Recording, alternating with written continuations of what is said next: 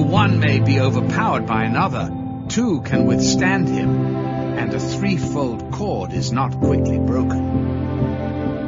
Well, good morning, everyone. Welcome this morning to Strength to Strength. So one of the purposes of Strength to Strength is to um, to host um, speakers on thought-provoking subjects, and uh, I think that's what we have this morning.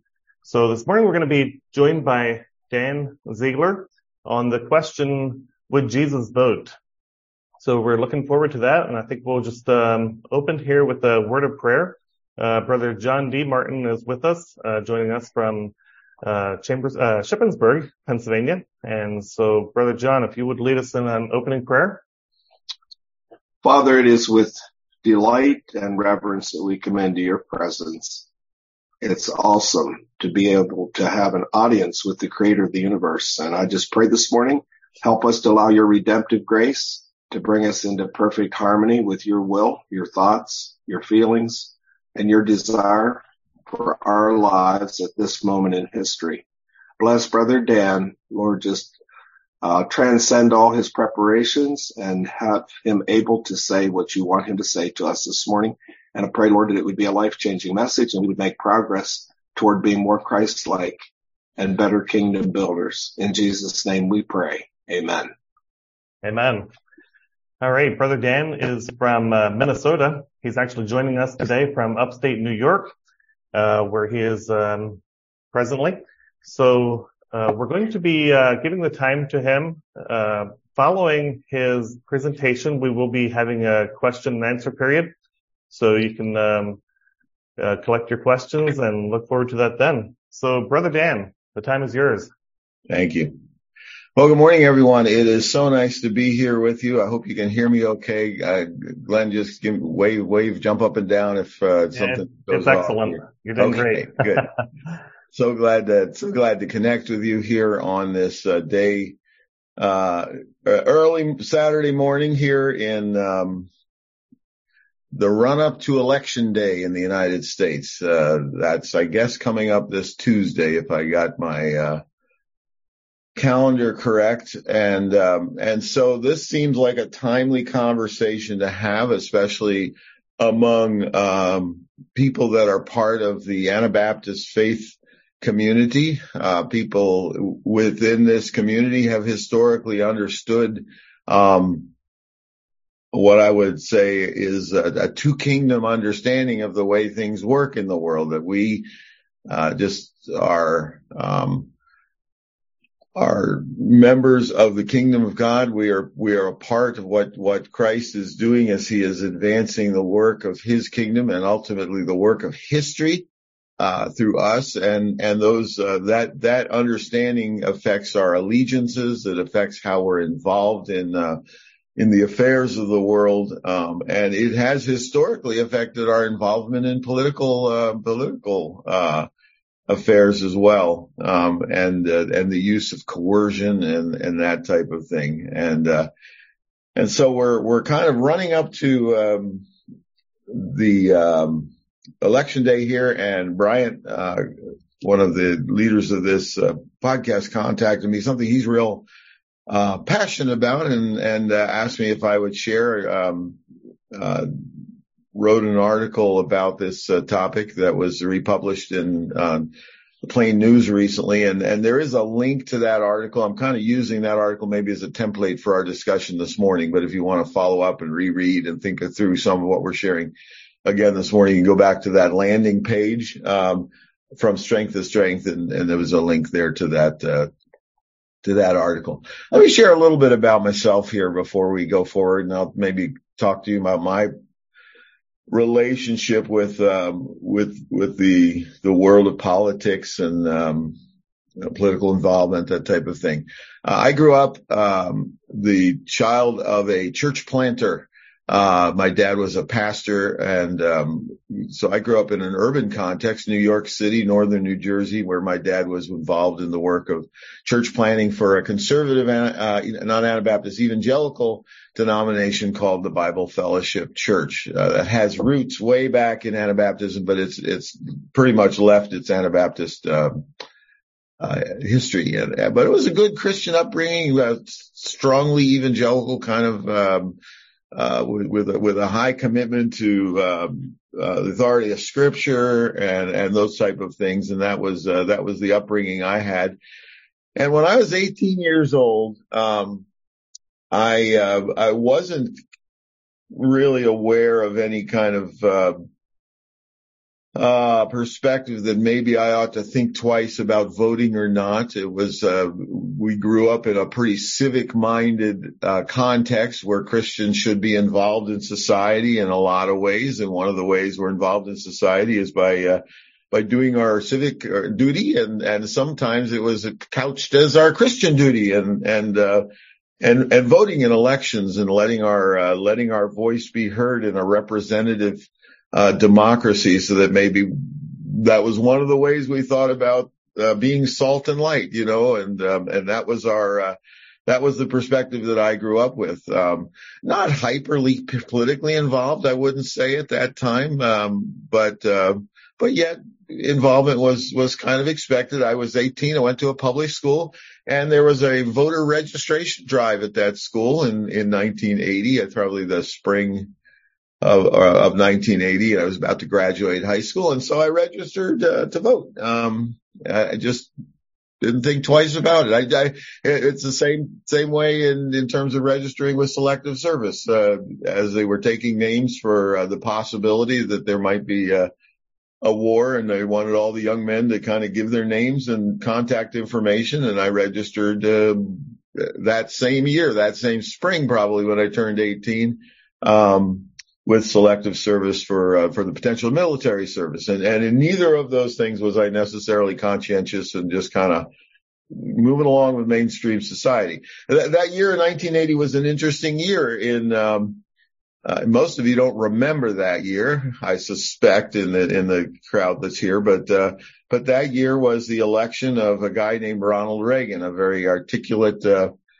uh former actor. My dad used to call him kind of disdainfully that that actor. He would say. Uh, and uh, Ronald Reagan was running for president against probably what was arguably the most uh, one of the most overtly Christian um, presidents we'd had in a long time and, and, Jimmy Carter, who had been president and, and, and some would argue, uh, wasn't a great president, you know, and one of the reasons maybe he wasn't a great president was he didn't have this, uh, uh, the, the, uh, the instinct to use, uh, use coercion strongly. Uh, there were some times where he was seen as weak, maybe a little bit too kind hearted, a little bit too patient, a little bit too much of a peacemaker, that type of thing. And so, uh, so there was this election in 1980, that first year when I registered to vote. And, um, and one other thing happened that year, actually the year before, and that it was, there was a, the rise of this organization called the Moral Majority. Uh, a fellow by the name of Jerry Falwell Sr., president of Liberty University, a conservative Baptist in Virginia, uh, was uh, he and, and, a number of others were responding to what they saw as some of the social degradation of society, the movement of a Judeo-Christian American society away from uh, um, away from what God would have wanted, and and this group called the Moral Majority emerged in that election in 1980 um, and emerged in a big way. It was made of a lot of uh, a lot of evangelical Christians, a lot of conservative Christians, and mobilized this group of conservative Christians. And in some ways, it was uh, even though uh, Jimmy Carter, the, the, Democrat, was was you know Sunday school teacher and and probably arguably uh, quite a bit more involved in his church and in his faith than than Ronald Reagan ever was uh, the moral majority felt that Reagan represented uh, God's um,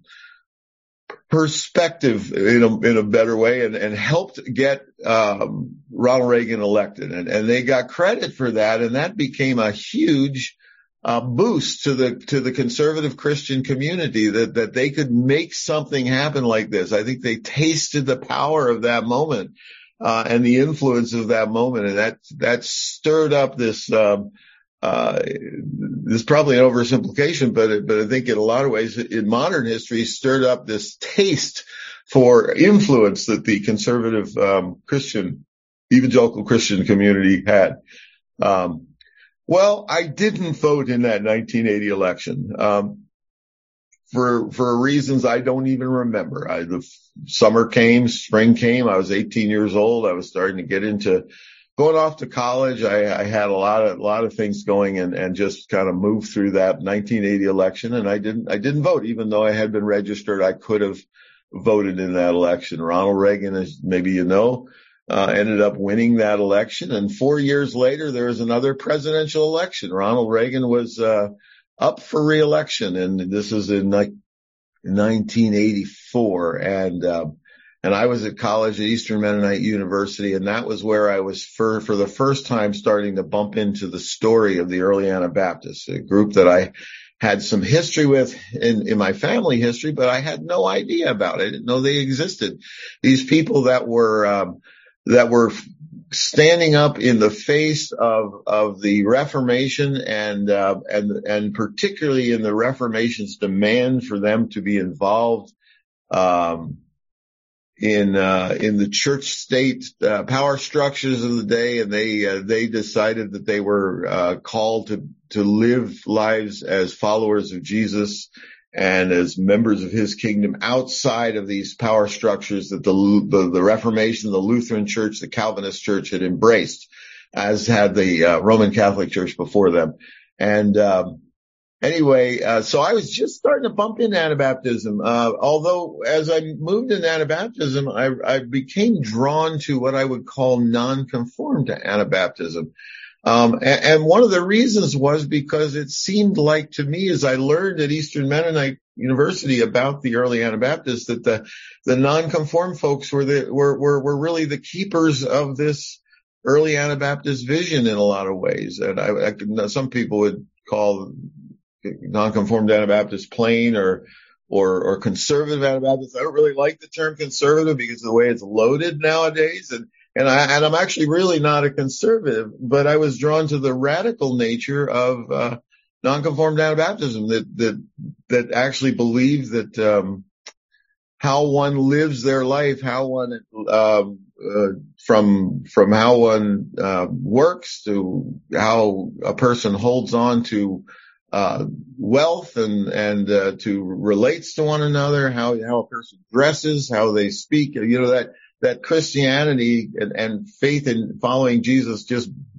pours into all of our lives. That drew me in, you know, and I became, uh, uh, uh, enamored with uh, Anabaptism, but that election came along and I still wasn't conscientious about voting.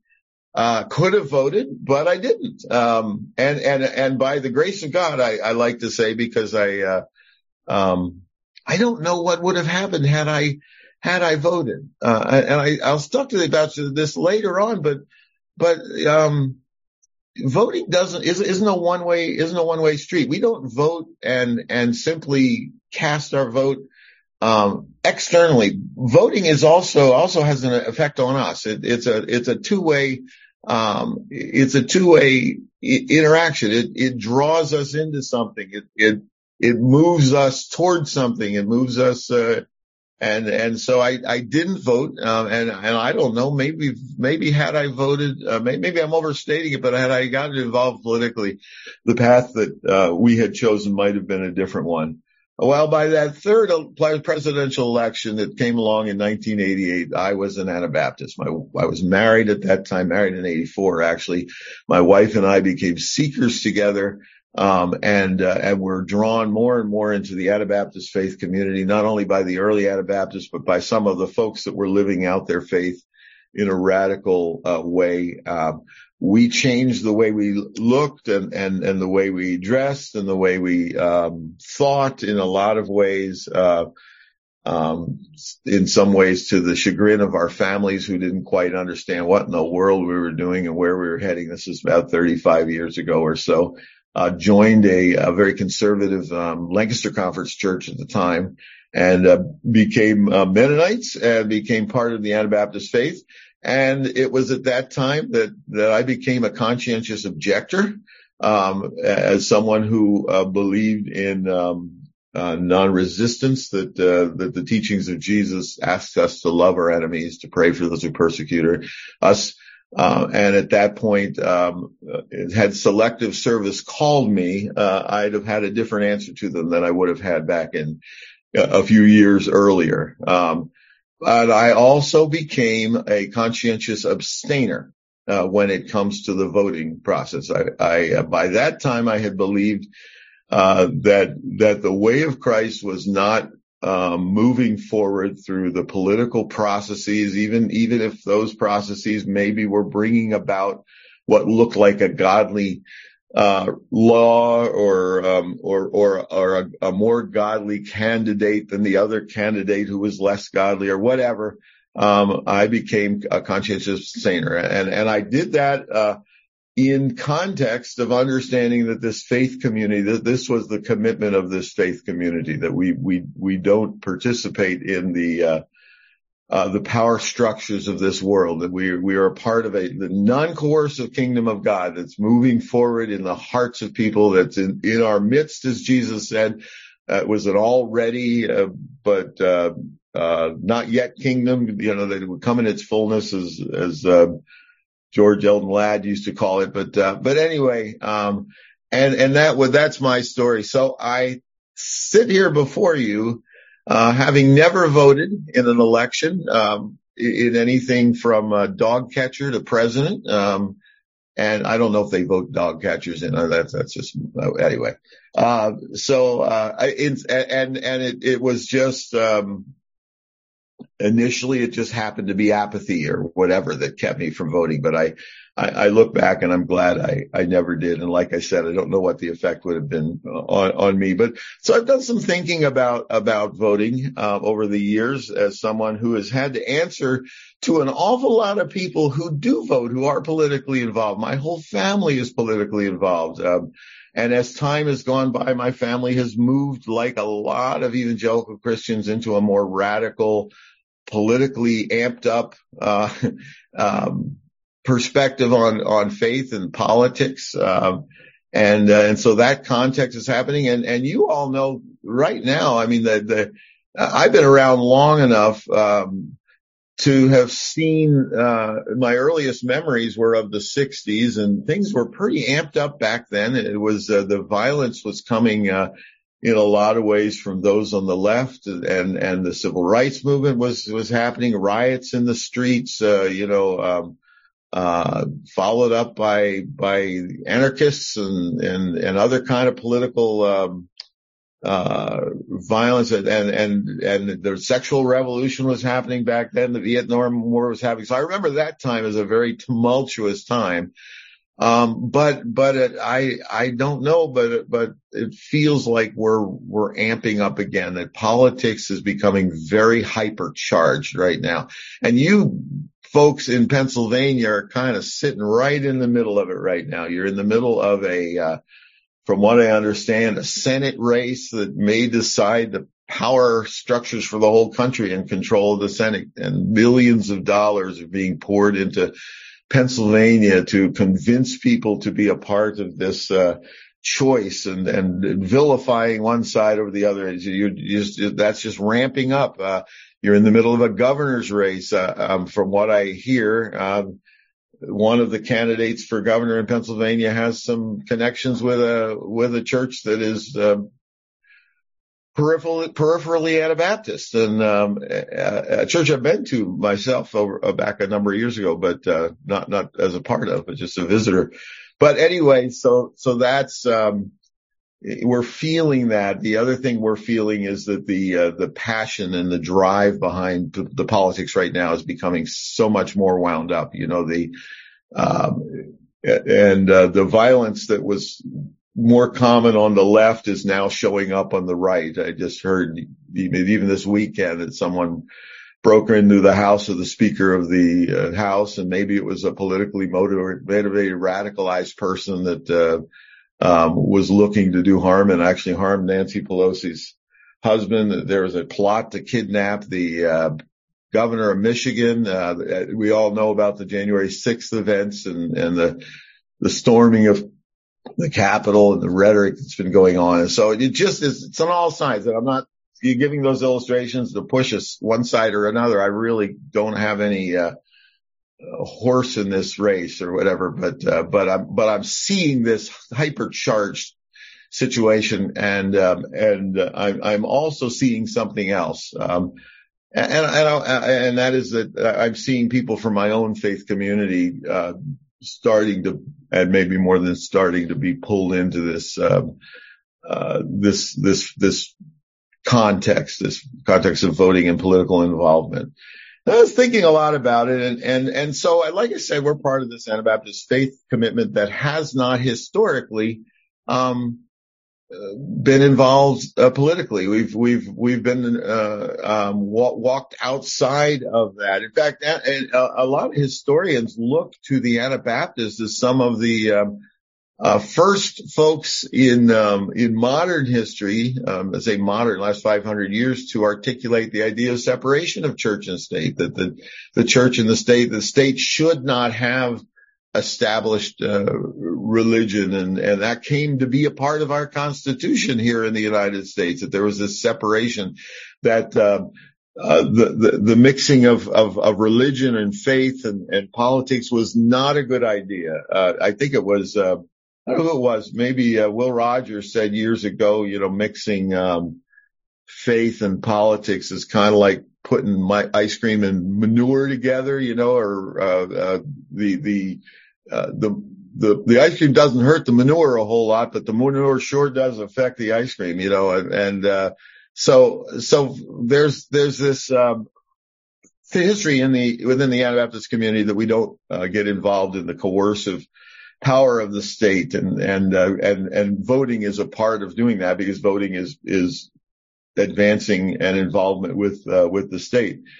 And and where does that come from? Um, I would say real quickly, from a hermeneutical standpoint, um, it comes from the way we understand scripture, the way we understand the call of the Christian, the way we relate to the Bible. And what we do is we go first to the teachings and example of Jesus. We have a Christocentric hermeneutic. Um, we, uh, we let Christ and his teachings and example frame the way we understand the rest of scripture. And, uh, and what we see in the example and teachings of Jesus, by the way, which we are called to be uh, a part of. We are called to be imitators of Christ, uh, to to to conform our lives to Him, to mature as we grow up into faith in Jesus, as we grow up to look more like Jesus. Uh, we're called Christians. You know, Christians means Christ ones, uh, little uh, little Christs. You know, little imitators of Jesus. But, um, but anyway, uh, this, this hermeneutic looks to Jesus and Jesus decidedly did not use political power. He was invited to use political power. He was asked about uh, the use of political power. Uh, he he was questioned on on on whether he was a king or not in a political sense, and his answer was, "I'm, I'm not a king in the way you you uh, you say uh, if I was, my my followers would fight, you know. Um, but but uh, he he was part of uh, an agenda of God that was much bigger, much more powerful, and was separated from uh, the power structures of of the world. And um, at at that time, it was the Roman authorities uh, in a secular sense, and the Jewish authorities in a religious sense. And Jesus did not co-opt the power of either of these things. He was welcomed into uh, Jerusalem in the triumphal entry with the hope, I think, on the part of a number of people that he was coming in to be this physical Messiah, new David that would, uh, you know, kind of turn over some tables and change some things, you know, and he, and he didn't grab hold of that uh, kind of power. And there's all kinds of examples of how he didn't, and neither did his apostles, neither did his church um, as they grew, as as the apostles taught and wrote, they built upon what Jesus uh, taught, and and they did not deviate from from his teaching in this regard. You don't, you're not going to find um, in Scripture, uh, especially New Testament Scripture, you're not going to find an example of the call to change the world through uh, through through power structures, through force, through law, through that type of thing. Um, uh, you can go back to the Old Testament, the Old Covenant, and maybe maybe make a case for some of that. But but the, in the new new covenant in Jesus, and the example of the way Jesus related to Rome, related to the Jewish authorities is, um, uh, the Christ, I believe you could make a very good case was also a conscientious abstainer. In fact, Christ was the example, uh, to us. Um, and, and, one of the stories of Jesus that, that I was thinking about when I was writing this article was, um, was his temptation and, uh, and the opportunity, the deal that Jesus had, um, uh, that, that Satan was giving. You remember the temptation of Christ at the very beginning of his ministry in Matthew, uh, chapter four is one place we hear, we hear this story told and, and that, that Jesus was out and, and, and in a, in maybe preparation for his active ministry had prayed and fasted for 40 days and, and, uh, um, was, uh, was preparing and at the end, toward the end of this time, he was tempted uh, by Satan in three different circumstances. One is to turn stones into bread, to do a miracle after 40 fast, 40 days of fasting, um, uh, a temptation that, that he must have physically had to fight against and he didn't, he didn't succumb to that temptation from Satan. Satan uh, was motivated, the devil was motivated to trip up this coming Messiah. Perhaps the devil had uh, an insight into what might be ahead for for him and his cause, and um, and Jesus didn't turn the stone into bread, didn't succumb. I answered Satan with Scripture. You know this story well. Uh, that he was brought up to the wall of the temple, and Satan tempted him to throw himself off and let the angels catch you. Show me a little bit if you are who you are uh, um, god's god's going to protect you and and prove it you know and uh, and jesus didn't go for that either. And uh, but it was the third one that was the most intriguing of the three temptations. Uh, satan brought it well let me read this here in, in john 4 uh, verse 8 here. It says and the devil took him up on an exceedingly high mountain and showed him all of the kingdoms of the world and their glory. And he said to him, all these things I will give you if you fall down and worship me. So, so the devil was making this deal with Jesus, saying, look at all these kingdoms. Uh, Jesus would later call, um, Satan the prince and the power of the earth. I mean, I, it, it, was, it was apparent that Satan had some sway, that maybe, maybe they were in, in some ways, in a spiritual sense, Satan's kingdoms to give, you know, and, uh, and Jesus, we know as, as God incarnate knew what he was going to suffer, knew where he was going, knew what was, he was going to face. Uh, he was going to be humiliated. He was going to die in excruciating pain. Uh, he was going to carry maybe in the most heavy of all of the things, carry the weight of, of the sins of you and I and of me and, and, and of, of humanity. Um, and, uh, and, uh, and so he knew what he was going to face and Satan was offering him a deal. And maybe this was an off ramp. You know, if the end result was that Jesus would become, um, uh, all powerful, that the kingdoms of the world would be on to be, belong to Christ. I'm, I'm, just speculating here, but maybe this was an opportunity of doing that without having to suffer and die. Uh, and, and maybe if Jesus had taken that deal, you know, um, the world would have uh, entered into a time of peace as, as, Christ was uh, now in charge and Satan w- w- made this deal. Um, of course, we know that could have never happened. Uh, the the Creator could have uh, never bowed down before the Created. That Satan was not going to win that deal. That Jesus was not going to succumb to that temptation. Um, but but it's interesting to think that he could have. Um, and, and, that temptation in some ways was the temptation that we as Christians are tempted by when we are given the choice to coercively and be a part of the power structure that takes authority in the of, of the kingdoms of this earth, if that makes sense. We're we're being tempted in the same way that look, things will be more peaceful, things will go right if if you just be a part of the power structures that are here, if you just put this person into the presidency or elect this senator and help this party move forward so that the, the godly agenda is going to move forward, things will be different. That's the same deal. Now Jesus didn't take that deal. Um, and, and he took the deal that he was called to do uh, by his heavenly father. And, and we know the rest of the story and, and we, uh, by the grace of God are recipients of what, uh, of, of, of the history changing thing that Jesus did.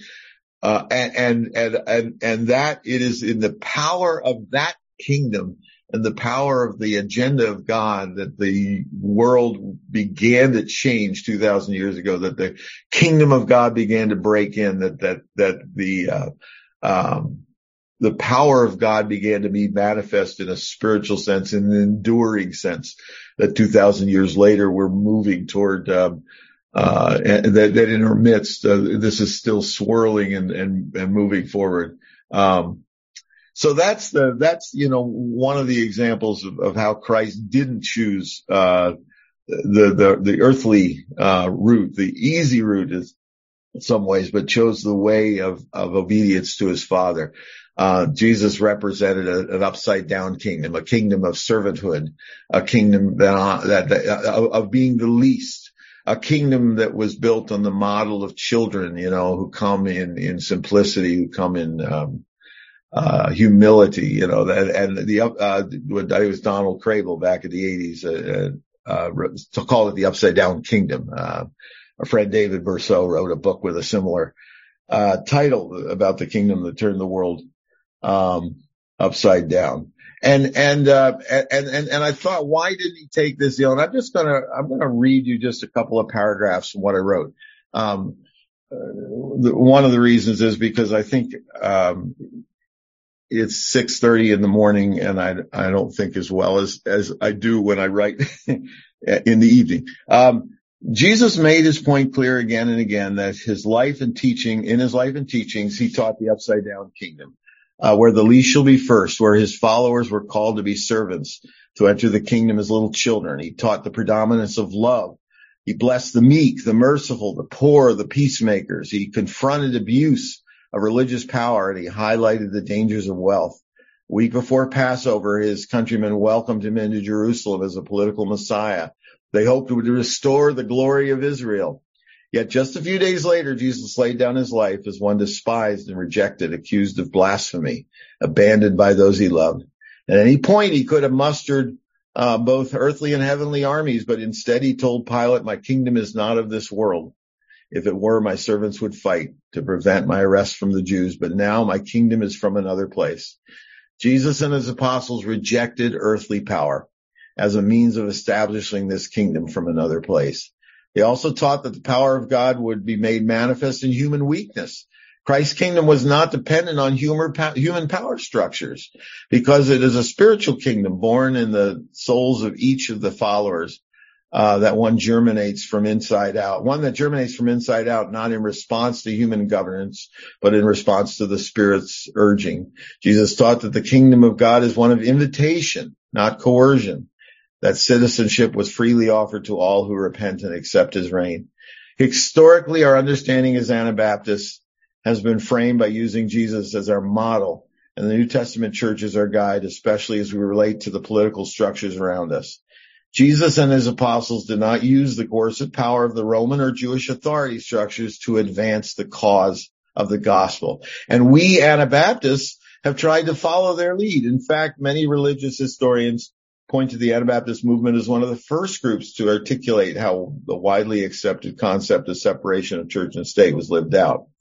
While most Anabaptists accept the God ordained role of the secular government to punish evil, maintain order in a fallen world, we've traditionally understood that this course of function is outside of the call of Christian discipleship. As a result, Anabaptists have suffered under the state's wrath in addition to enjoying its protection in much the same way as the early church. So that's the context by which I come to this question of voting and, and, and by which I have become a, a, conscientious abstainer. And, and there's some practical reasons, I think, and I want to wrap up with this and then we can maybe have some discussion, uh, Glenn. Um, there's some practical reasons why, and I, I thought of five of them, why uh, voting, um, is something uh, we shouldn't do. I, I, I, think the most foundational reason is because it's reason is because it's not a way to follow Jesus. If we vote, if we get involved in the political power, we are in on a path that is separate from the teachings and example of Jesus. Foundationally, I, I think that's clear. I, I, would argue that pretty strongly. Um, but but there's there's five things that, that that voting does that has an effect on us, uh, and I think we need to be aware of them. The first one is that by being involved in political, uh, the political uh, politics and, and, voting is uh, the the gateway to that kind of involvement. Is there's a danger of getting distracted from our primary calling. You know, our primary calling as Christians is laid out in Matthew 28. You know, we're to go into all the world. We're to make disciples. We're to baptize them. We're to teach them everything Jesus commanded. That's our calling. And involvement in voting and involvement in politics uh, runs the danger of pulling us off on into another agenda. We start to put resources, time, energy, effort that needs to be poured into the advancement of the kingdom and uh, and we're finding out that um, uh, we're finding out that uh, that that we get pulled all of a sudden and sucked into something that is peripheral to the work of the kingdom of God, even though it feels good. Maybe we're fighting for abortion. Maybe we're fighting for, you know, the family. Maybe we're, there, there's, there's things that we might be involved in. Maybe, maybe we're, we're involved in politics because we care about church and state separation and the, the, uh, the keeping, uh, keeping the, the state at bay from, from imposing its will on, on religious communities and on communities' faith. You know, whatever those causes are, um, that may draw us in. Uh, there's a danger of of of, um, of be pulled off message and having our resources pulled in to the wrong direction. And those resources, once they are, not being used for what Christ calls us to do. Um, the second danger is the danger of uh, being a house divided. Um, uh, political operatives know that the way to get people moved into politics is to vilify the opposition, just to pour vitriol into this so that, so that you be, so that the opposition is painted in as negative and as evil, right? You hear, you hear people using spiritual terms in political context to describe the evil of the other side, you know, and, and, uh, and and so that kind of uh, message is just constant. And and if you have uh, any access to the media in Pennsylvania, just spend a little time. Uh, uh you, you, you, even if you don't have access to the media in Pennsylvania, I don't think you can hardly avoid it. Um, and and you see how the other side is being vilified. And I say the other side, it doesn't matter who's doing the vilifying. Both sides are doing that. That's the way the game is played.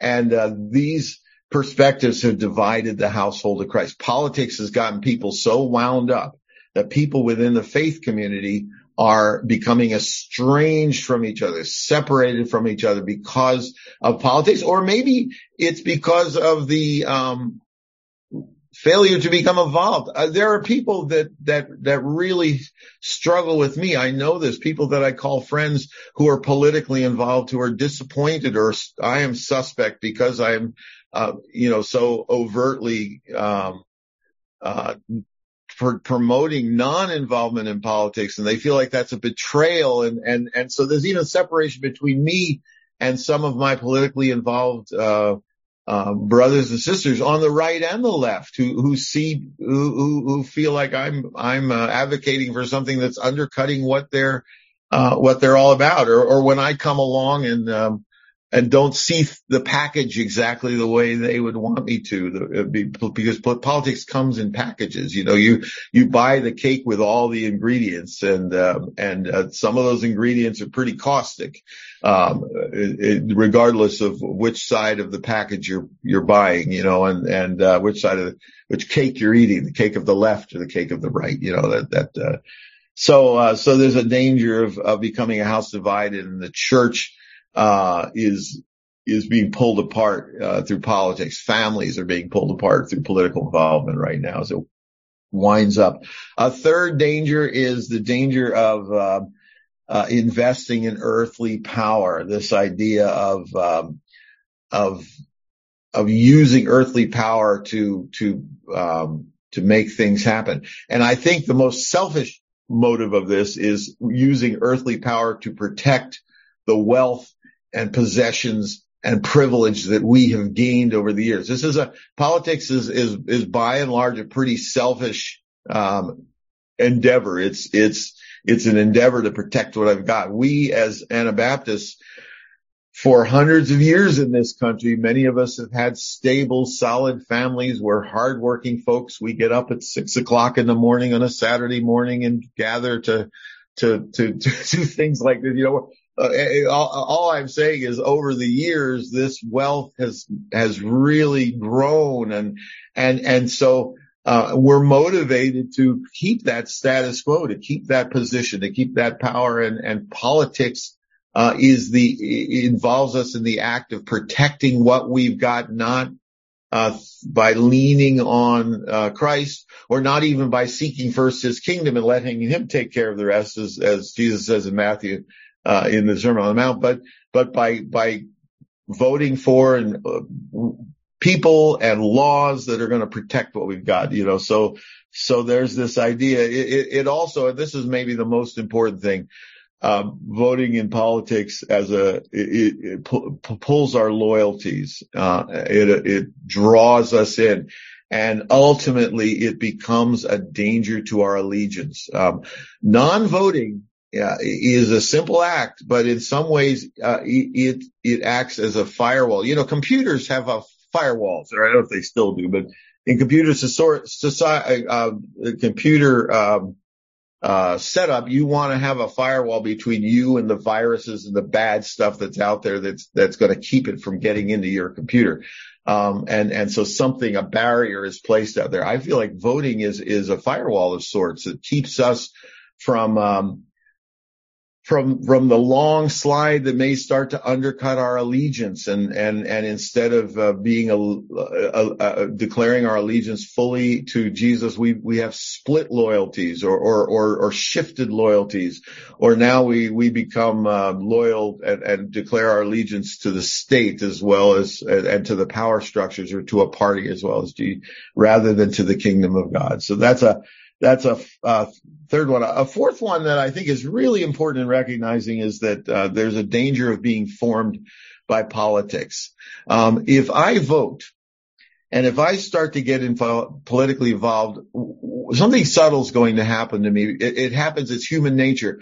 I start to conform my thinking, my worldview, my perspective to my new tribe, my my valley. It's like it's kind of built into us to be uh, tribal in this regard. There's a couple of guys. Um, uh, Mr. Putnam, Mr. Campbell wrote a book uh, called American Grace a few years ago. It was a pretty extensive study on people and their relationship with politics and religion.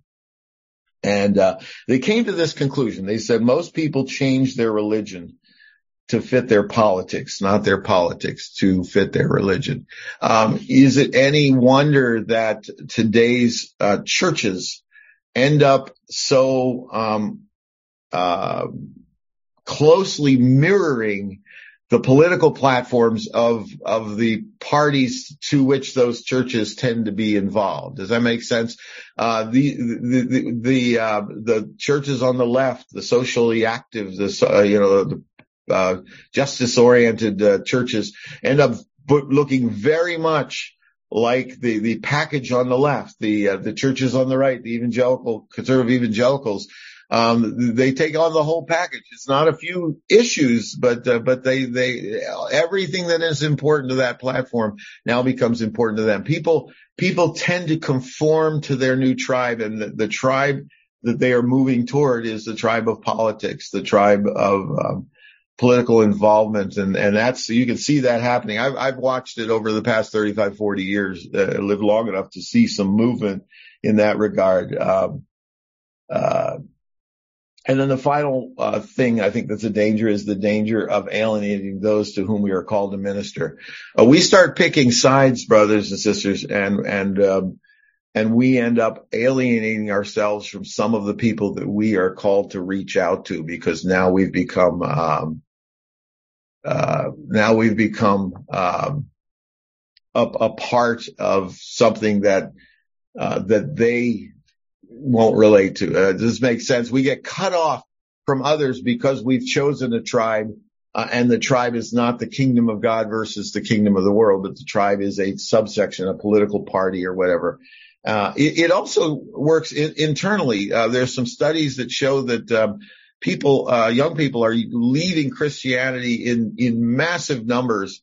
And when pushed on why they're leaving it, one of the chief uh, reasons is the political involvement of the church. That that uh, that that young people are being alienated by the way they see the church um, selling out to, to politics. And so, uh, so I think those are some, and, and, I guess we're, that's about 45 minutes, Glenn. That's what I was kind of aiming for here, but that, that's kind of a summary of the article. You can link to it, uh, read it, uh, in, in uh, if, if you want to think about those things. But, um, but all that to say, um, I, I think we are needing to be, uh, strongly aware that there is a lot of pressure uh, on our community to become politically involved. And I think we're getting a little ragged around the edges. I think there's a core commitment, uh, to, um, to, to this two kingdom theology that, that, that keep, keeps us distant from political involvement. But I just think we need to continue to be on guard.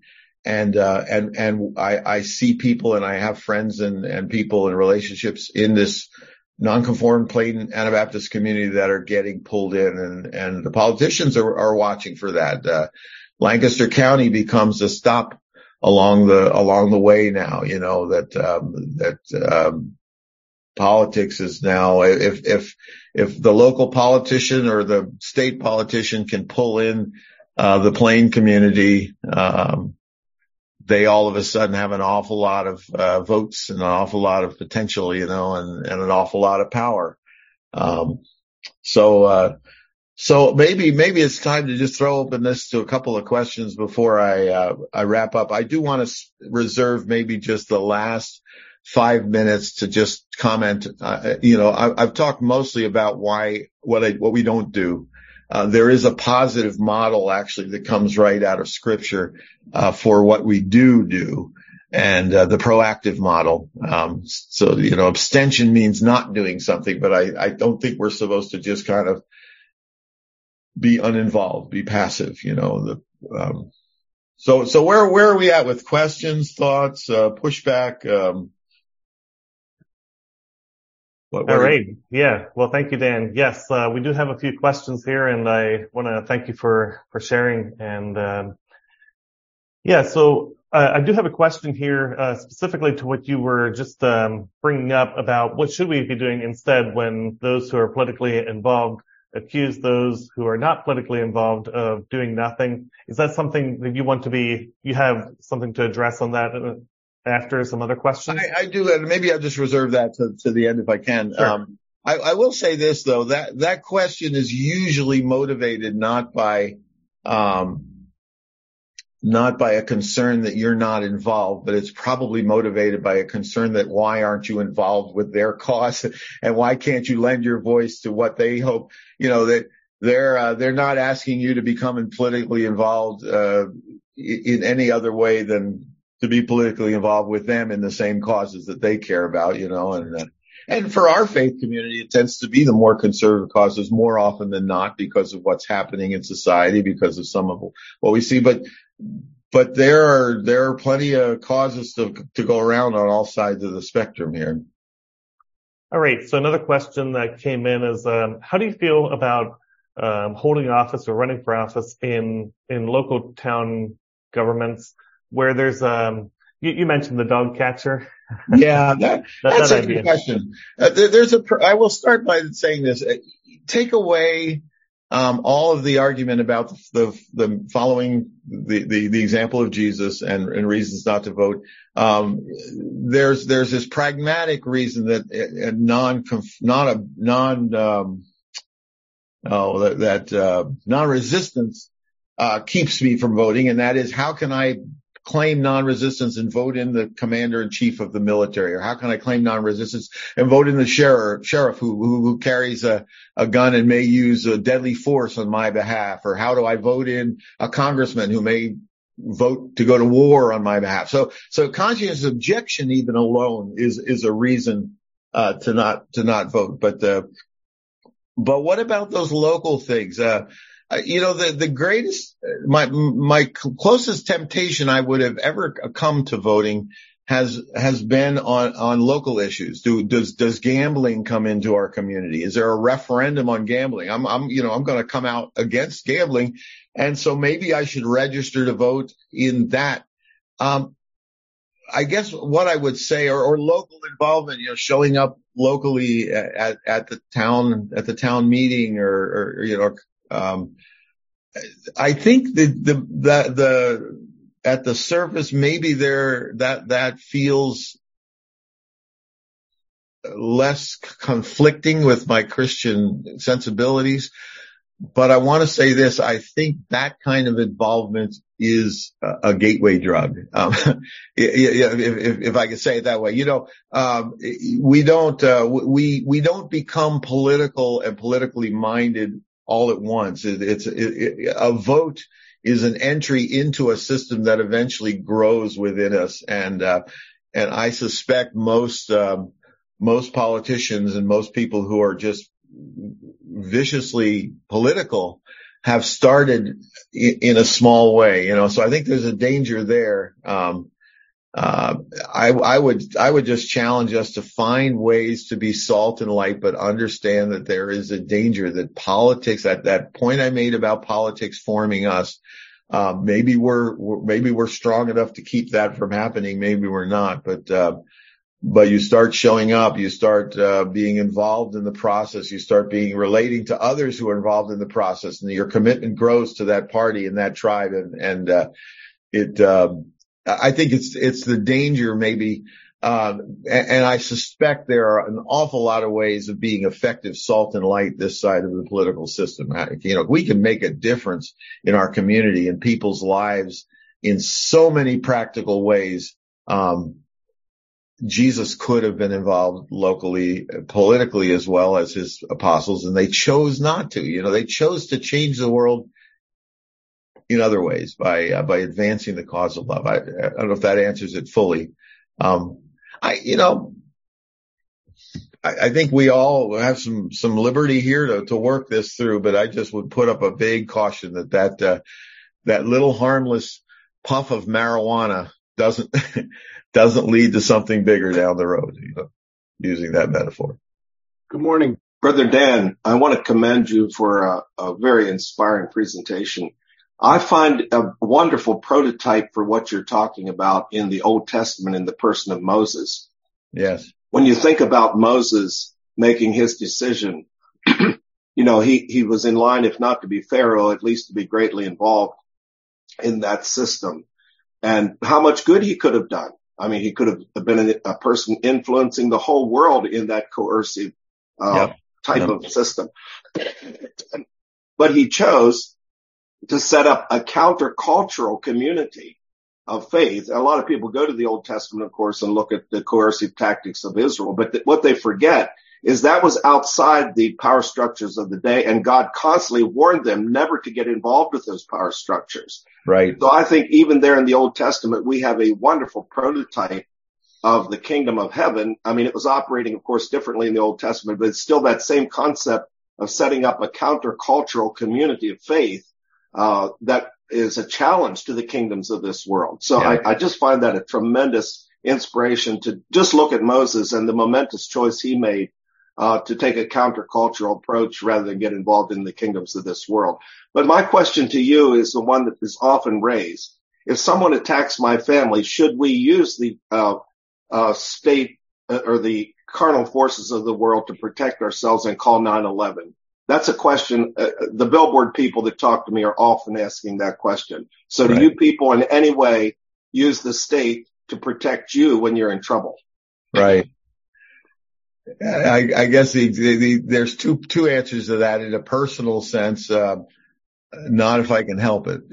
you know that. Uh, in, in, other words, that that that uh, you know my uh, my approach to to um, protecting my family uh, is is to use whatever I'm given from from the teachings and example of Jesus to disarm to uh, call on spiritual protection, to to reach out to to a protection that is so much greater and grander than the, the you know the coercive force of the police and and whoever it is that comes with a with with with with force. Um, I think Romans third uh, Romans um, uh, gives us the understanding from uh, from the Apostle Paul that um, that the state keeps order in a fallen world that, uh, that, that this is a, I think in some ways, uh, this is a whole different discussion, but that there's a grace from God that, uh, that allows the state to punish evil, to, um, uh, you know, to, to not bear the sword in vain. So I think, I, I think uh, that's, an, there's an allowance for that. Um, if harm was being done and a violent person was, was doing, uh, harm, uh, I think the state involvement of police involvement is, uh, is something that, um, that is ordained to happen or, or, you know, by, uh, by God. But, um, but I, I'm hesitant and I, I would, I think I would, in light of that, probably call 911 if there was someone with a, doing harm to an innocent, you know, that type of, that type of thing. Um, it's a, it's a good, it's a good question. Our commitment though is, is so much higher than that and to a power so much greater than that. And, uh, and I don't join in the exercise of that deadly force. Um, I'm ready and uh, I, we can go on for a long time about this, uh, this discussion, but I don't know if that answers what you're saying. I, I'm curious, John, you've thought about this, I'm sure quite a bit yourself. Would you, would you, would you dial 911? Well, that's why I ask you because I'm not sure. I, I, think there has to be, uh, in that area, I think we have to leave it to what uh, God would say to us in our, I think it's a case by case decision. I've been, I've been held at gunpoint. We lived in Haiti. Uh, I've, I've been, um, uh, had my life threatened. Uh, you know, police were called in that circumstance. They didn't come, you know, in time, but, uh, but, but by the grace of God, um, I was just working, uh, the love of Christ to, and, and, and the power of prayer at that moment to the greatest degree I could. Uh, the police, the authorities were something outside of that circumstance, outside of that moment, outside of my control.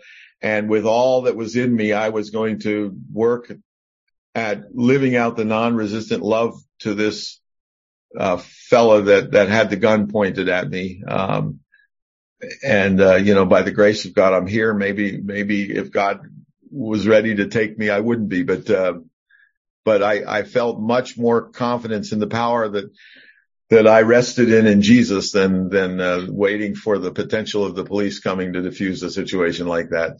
If that's if that's any help. Well, I think the misconception a lot of people have is if uh, carnal force gets involved, there will be protection. Uh, that's yeah. not necessarily true. No, In fact, the, the, police studies uh, have shown because they're always interested in how to diffuse these situations in the most uh, effective way. Uh, the police studies have shown that you're more likely to survive if force does not get involved. That's right. if it does get involved.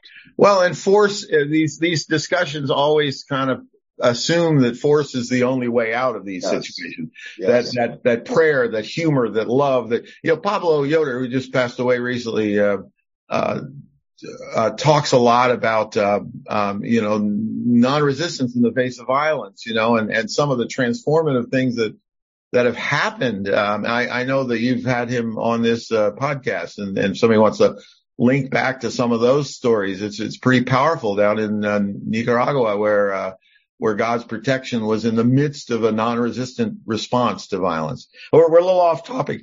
Glenn, may I, have, may I, have, may I finish with my summary here? Yep, go ahead. We're just getting started here, but but uh, anyway, uh, so so to to say don't vote is is not enough. Um, to say follow the teachings and example of Jesus is is where we're going, and not voting is not a call to passivity. Um, we are to be salt and light. We are to overcome evil with good. We're to be active forces for the advance of the kingdom of God and the power of love and the power of the way of Jesus in this world. So, so I, I, we get, we get, uh, by, by not voting, by not, uh, by turning the other cheek, we get accused of, of doing nothing.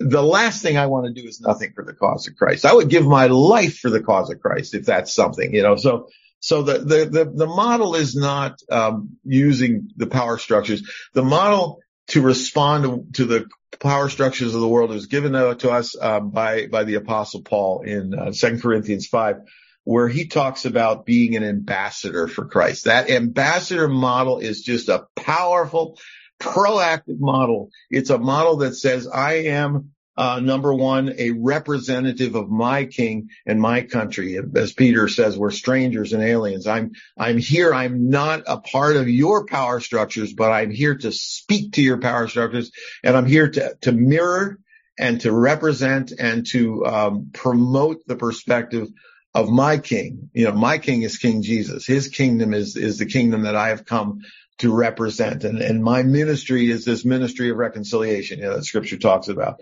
So, um, as an ambassador representing king of, king and country, I do need to speak the truth. Um, I, I need to speak it even when it's unpopular. Um, the, the prophetic voice of Christians is important.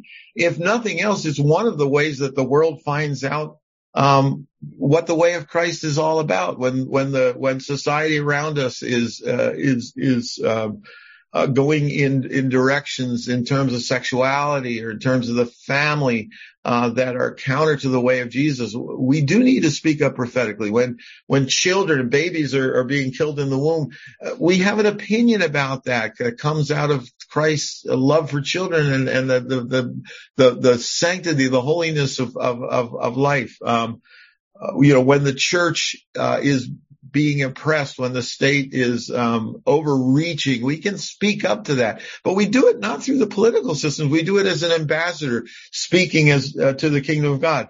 Uh, when um, when the poor go un, uncared for, when injustice um, racially or otherwise is happening, when when when when oppression is going on, when when wealth is is oppressing, we can speak up. We can speak prophetically, but we don't speak politically. And there's a difference there. We speak ambassadorially, if that's a, if that's a word. Um, ambassadors also, not only are they, uh, speaking, uh, the truth of their king and country, but they're doing so diplomatically. Um, uh, that, uh, that we do so, uh, not as, um, a belligerent, uh, finger wagging conservatives or, or whatever, or, or, or agenda driven angry people. We do, we, we speak as Jesus says, speak the truth in, in love, right? We speak with, with, uh, we speak in such a way as to be heard. Um, and, and to, to be honest, uh, politically involved people as they speak to each other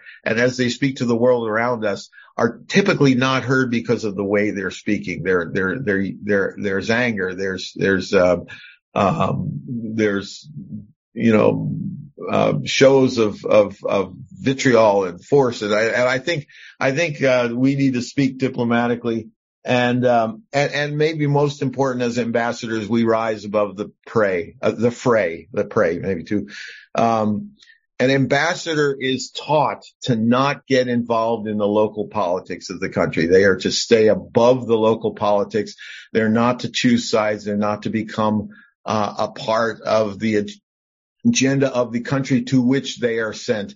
They are to speak on behalf of their king into the context of that country. And so, so that ambassador model becomes the template I think the apostle Paul has given us, um, to, uh, uh, to move forward. And I, that's a whole discussion in itself. What does it mean to be an ambassador? How do we do that? You know, but there's just a great model there. I'm thankful for that uh, that, that, we have that. I'm going to just end with a quote here, if I may, Glenn. I know we're a little over time, but um, um, I, the first one I'm going to quote is it says this: uh, When we as Christian representatives, as Christ representatives, choose to enter into the petty tribalism of partisan politics, we not only lose credibility, we risk casting the Lord of all creation into the role of tribal deity, a, a, a grievous demotion. Uh, our ambassadorial voice is clearest when our fealty is to Christ alone. Um, I was quoting myself there, actually, but uh, but the the, the the, the I was actually asked to be a part of a um, an article on Christian nationalism with the Viewpoint folks, and and I uh, one of the little subsection questions I, I, was asked to write about was this idea of being an ambassador, but but but uh, politics is just inherently tribal, and um, and if we pull God along with us, we start to frame the God of all creation and, and, and he becomes a tribal deity. He becomes our God, the God of our party, the God of the Republican party, the God of the Democratic party, whatever. Um, what uh what a demotion to, to to to the God of all creation and and what a danger. And and I would say borderline uh what what what a um what a blasphemy you know what what idolatry. Um so so guard that. I'm going to end with a quote from uh, Greg Boyd um who wrote a book uh called The Myth of a Christian Nation. Greg Greg is a a a mainstream. He's not, he's not plain or non-conformed by any, any sense, although he's someone who's, who's spoken to and, and, and was drawn to Anabaptism, uh, like I was along the way. And he said this, he said, the reason God calls kingdom people to remain separate from the ways of the kingdoms of this world is not to isolate them from their culture, but to empower them to authentically serve their culture and ultimately to win it over to allegiance to Jesus Christ. The reason we are not to be of the world is so that we may be for the world. Um, so that the world may know who Jesus is, and that's where our witness is. And, and I, I want to end just with a with a calling to each of us to um, take on this role of of representing the kingdom of Christ, and uh, let's let's go forward um, boldly. Let's go forward in such a way that we can uh, make a difference of, through Christ empowering us to, for in the world. Um, and let's not do it, um, through, through, through secular means, through human means, through, uh, through, through the powers of this earth, um, who scripture says ultimately Christ will eventually put under his feet. Even, even, even Christian, Judeo-Christian governments, uh, will be under the feet of Jesus eventually, um, according to scripture. Amen. Thank you, Dan. Yeah, so um, have a few more questions we won't have time to get to, but uh, really thank you for your your time this morning. And um, Dan does need to be getting off here, so uh, maybe if you would close with a word of prayer, and then I just have uh, one quick announcement following that. Sure, Brother Dan. Lord, um, we feel small sometimes. Um, and we are in the midst of a world that seems so confused, uh, so off track. Um, we see wrong um, happening all around us, and um, and we want to know how to go forward um, and and to to, uh, to be salt and light. Give us the courage uh, to stand resolutely uh, for your kingdom, um, to, to mirror you in the way you lived and the way you talked and the way you, you, um, made a difference in the world around you. Uh, may we echo, uh, your voice, Lord, as the world gets angry around us, um, as loyalties shift, we just ask by the power of your spirit that we would be given the strength to remain loyal to you as king, to your kingdom as, as our country, um, to the nation of the children of Jesus that transcends boundaries and tribes and barriers and borders. Um, be with each of those that are a part of this and that would listen to this uh, down the road that down the down the line here that um, that you would help each of us uh, find ways to uh, to be ambassadors for you and your kingdom. And we pray along with you that your kingdom would come, that your will would be done um, on earth as it is in heaven. And we thank you for the adoption into this, into this kingdom for, for what you did uh, by not choosing the easy way, but by choosing the hard way, by suffering and dying and, and, uh, and, and allowing us to be reconciled to your father. It's in Jesus name we pray this. Amen. Amen. All right. Thank you all for joining us. Uh, next week, uh, we will be having a meeting again because today's meeting is an off week. And, uh, so next week, November 5, we'll be continuing the series on sacred writings. Uh, Chuck Pike will be joining us, uh, to talk about the Bible that Jesus read. So look forward to that. And, uh, with that, I think we'll conclude. Thanks again for joining us today and Lord bless you. Blessings, everyone. Thank you. As iron sharpens iron, so a man sharpens the countenance of his friend.